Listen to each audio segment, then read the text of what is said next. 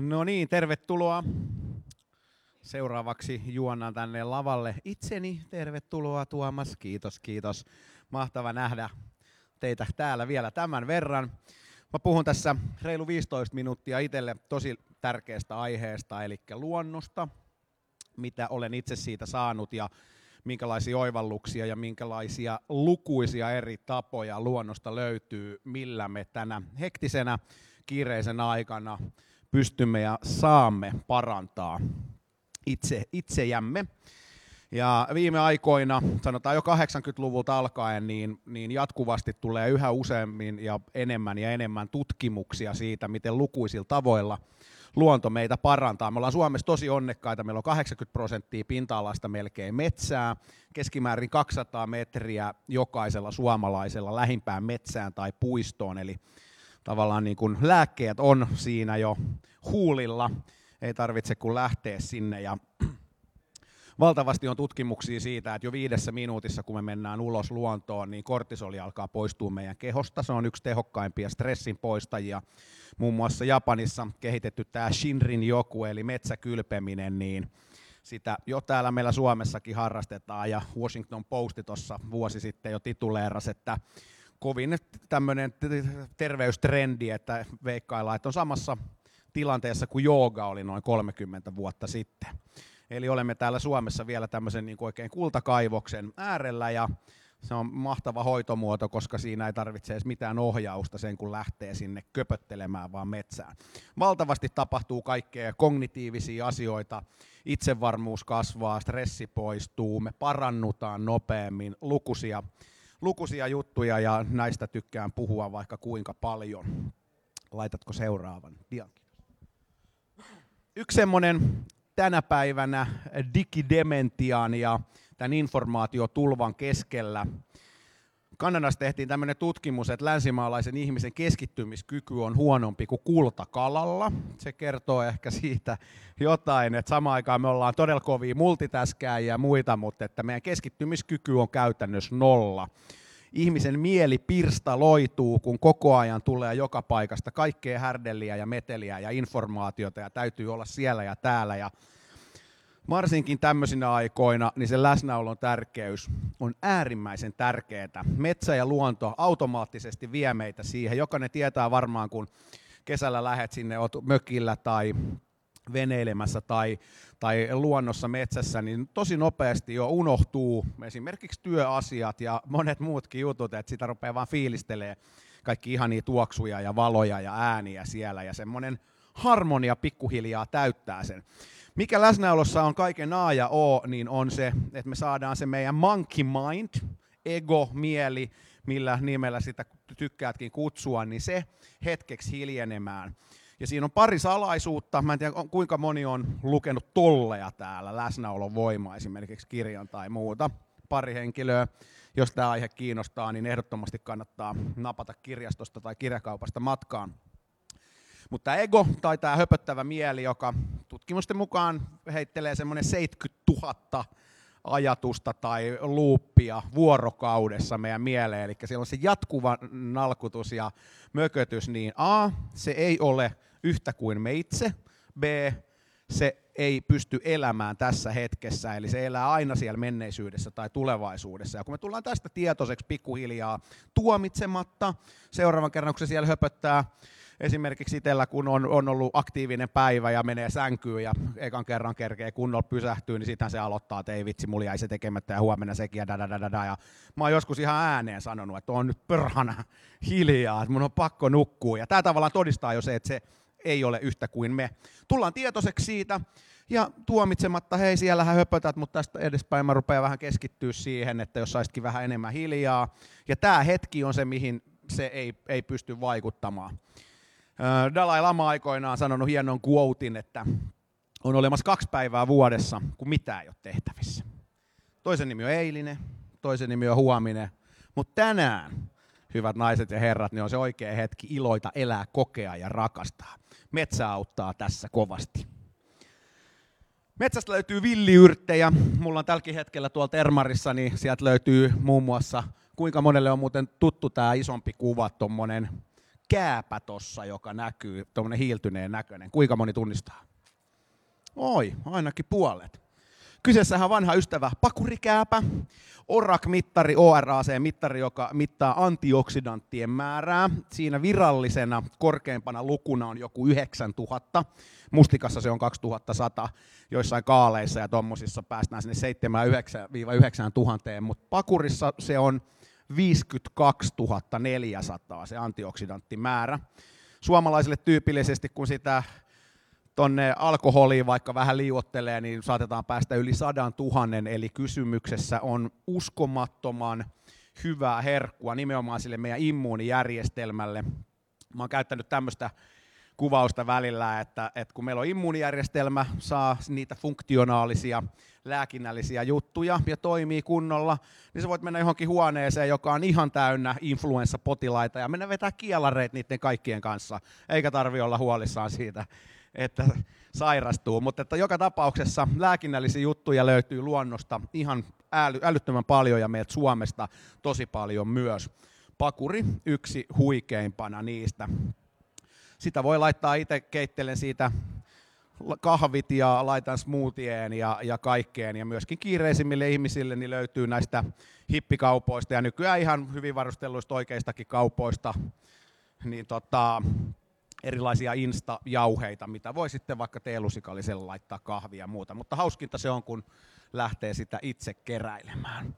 Mutta villiyrttejä tosiaan, niitä löytyy tosi, tosi paljon ja niissä on nämä ravintoaineet niin erittäin ja lääkinnälliset aineet niin ihan eri luokkaa kuin monista sitten kaupoista saatavista. Mä en edes muista. Pitkä aika. Ja tota, muun muassa vaikka joku voikukka tai nokkonen tai tämmöinen, niin mitä löytyy meidän jokaisen pihoilta, niin ihan uskomattomia. Me suomalaisilla vielä voisi sanoa, että on, on ehkä niin kuin tämmöinen kansalliskarma tai haaste ehkä ton alkoholin kanssa. Samaan aikaan jokaisen takapihalla kasvaa muun muassa voikukkaa, joka on yksi vahvimpia maksan puhdistuskasveja. Siinä löytyy monia eri, eri osia, mitä voi käyttää, mutta kannattaa tutustua ilmaista, herkullista ja ihanaa. Elävä vesi, lähdevesi, se on yksi isoimpia, mitä on itse saanut hyvin, hyvinvointia niin luonnosta, semmoinen kymmenisen vuotta juonut käytännössä lähdevettä kokonaan. Kuinka monelle tämä niin kuin koko elävä vesi käsite tai veden muisti, emoto, masaru tai tämmöiset on, on niin kuin entuudestaan tuttuja muutamalle. Mä kerron ihan nopeasti Eli miksi elävä vesi? Meillähän sanotaan, että Suomessa on paras kraanavesi koko maailmassa. Yksi ystävä sanoisi, että niin on putkistolle paras, mutta ei välttämättä meille. Ei siinä siis, että sehän on, on ihan toimivaa, mutta vedellä on nykytutkimusten mukaan muisti. Vesi on elämän ehto niin tällä planeetalla kuin muuallakin, ja samaan aikaan siitä tiedetään erittäin vähän. Vedellä on neljä tai jopa kuusi, riippuen vähän viimeisimmistä tutkinnoista, tut, tutkimuksista, niin olomuotoa enemmän kuin millään muulla su, tunnetulla substanssilla. Ja, ää, vesi, kun se on elävää, eli niin sanottua pehmeää vettä, niin se kantaa muistia. Ja tämän tavallaan voi todistaa hyvin nopeasti sillä lailla, että tuossa esimerkiksi on tuommoinen hieno kuva lumikiteestä, joka näyttää ihan kuin sen olisi joku suurempi äly kenties muotoillut, tämmöistä pyhää geometriaa löytyy. Mutta kun sä sulatat lumihiutaleen, jotka on kaikki uniikkeja, ja jäädytät sen uudestaan, niin se tulee aina täysin identtisesti samannäköiseksi. Meidän kehosta kolme neljäsosaa on vettä, veden tehtävä on kuljettaa informaatiota ja muuta sieltä, ja tämmöinen niin sanottu kovavesi, olette kuullut varmaan termiin, niin ihmisellä saattaa samaan aikaan olla nestehukka ja vesipöhö, koska solut, jotka on noin 98 prosenttisesti vettä, niin kun se vesi on tarpeeksi kovaa, niin se ei enää läpäise sitä sovu, solukalvoa, eli ei niin kuin kosteuta meitä. Meillä on Suomessa todella onnekkaita, meillä on lähteitä ihan älyttömän paljon, on palveluita, muun muassa löydänlähde.com ja muita, mistä voi käydä, jos kiinnostaa, niin tota, sen lähimmän lähteensä ja se maku on aivan huikea. Siihen jää varotan pahasti nalkki. Mun ex-tyttöystävä luomupäissäni, niin tuli joka viikko aina, että nyt tästä eteenpäin, tiedätkö, syyään tätä ja tätä ja näin. Niin tota, joskus aikoinaan hän oli erittäin kärsivällinen asian kanssa, mutta sitten tulin kerran sitten vesikanisterin kanssa, että arvaa mitä, että nyt ei juoda enää ikinä kraanavettä, juodaan vaan lähdevettä. Ja siinä vaiheessa oli vähän niin kuin, että nyt Tuomas, että aika paljon on niin kuin kuunnellut, mutta tämä on jo vähän turhan paksua. No mutta hän maistoi kuitenkin ja oli silleen, että onpa kivan makosta ja ihan raikasta ja näin. Ja joi sitten viikonlopun sitä tyytyväisenä ja maanantaina meni sitten töihin. Ja vanhasta tottumuksesta otti siellä sitten kraanasta vettä ja huikkaa ja siis lihasrefleksinä sylki sen pois, koska siinä vaiheessa sen huomaa, että miten iso ero siinä on, kun elimistö on tavallaan saanut ehkä ensimmäistä kertaa totutettu oikein tämmöiseen ihanaa elävään veteen. Jos on kotieläimiä, voi tehdä tämmöisen testin nimittäin 100 prosenttia joka testikerrasta, jos laitat kotieläimelle kaksi identtistä vesikuppia, toiseen kraanavettä, toiseen lähdevettä, aina valitsee lähdeveden. Maadoitus. Kuulostaa kenties myös joko sähköteknilliseltä tai hippimatskulta, mutta yksi isoimpia terveyskeksintöjä ikinä. Kyse on siis siitä, maapallo on iso magneetti, eikö niin etelänapa, pohjoisnapa, jolla on elektromagneettinen suojakehä.